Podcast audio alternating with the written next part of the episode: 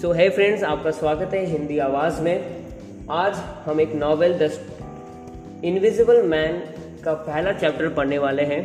तो उसका पहला चैप्टर का नाम है द स्ट्रेंज मैन अराइवल और तो चलिए समरी स्टार्ट करते हैं।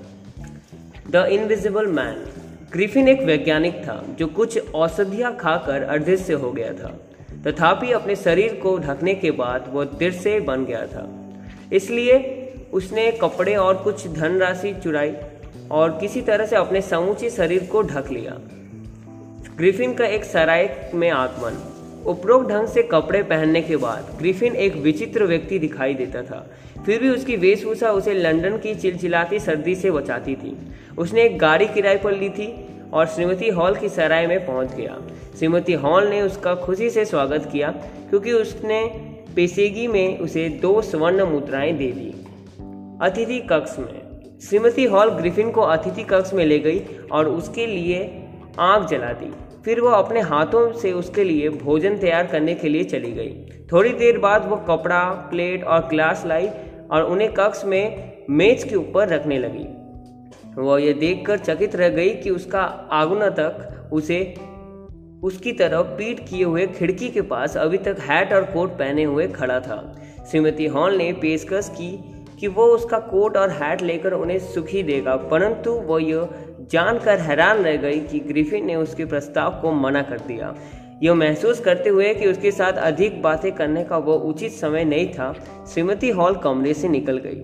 थोड़े समय के बाद वो अंडे और नमकीन सुकर मांस लेकर आई। तब भी उसने ग्रिफिन को उसकी तरफ़ पीट करके खड़ा हुआ पाया।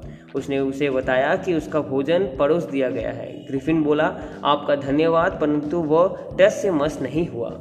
जब महिला वापस चली गई तो उसने तेज़ी से मेज के पास जाकर भोजन खाना प्रारंभ कर दिया। श्रीमती हॉल सरसों का पात्र लेकर लौटी।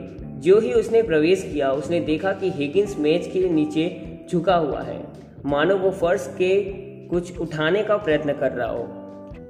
उसने देखा कि ओवरकोट और हैट आग के सामने रखी कुर्सी के ऊपर रखे हुए हैं। श्रीमती हॉल चकित। श्रीमती हॉल ये कहते हुए कुर्सी की तरफ़ गई। मेरा अनुमान है कि अब मैं उन्हें सुखाने के लिए ले सकती हूँ। हैट को छोड़ दो, आग्नोतक ने कहा। और जो ही श्रीमती हॉल उसकी तरफ़ मुड़ी तो वो इतनी हैरान हो गई कि बोल भी ना सकी। उसने देखा कि नीले चश्मे के ऊपर उसका समूचा माथा सफ़ेद पट्टी से ढका हुआ था। वास्तव में उसके गुलाबी और उन्नत नाक के अतिरिक्त उसके चेहरे का चित्रा भी दिखाई नहीं दे रहा था। दस्ताने वाले अपने हाथों में उसने एक छोटा तौलिया लिया, जिसमें उसने अपने चेहरे को ढक लिया था। उसने हैट को वापस कुर्सी के ऊपर रख दिया। वह हल्की सी कांपने लगी, जैसे ही वो दरवाज़ा बंद करके चली गई। ग्रिफिन का सामान जब श्रीमती हॉल मेज को साफ़ करने के लिए वापस आई, ग्रिफिन ने उसे बताया कि उसका सामान ब्रैम्बल हर स्टेशन पर पड़ा है और वहाँ से मंगवाने के लिए उसने प्रार्थना की।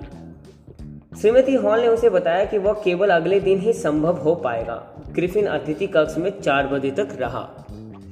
तो फ्रेंड्स, ये आज के एपिसोड में इतना ही। अब मिलते हैं नेक्स्ट एपिसोड में, नेक्स्ट चैप्टर के साथ। So thanks for listening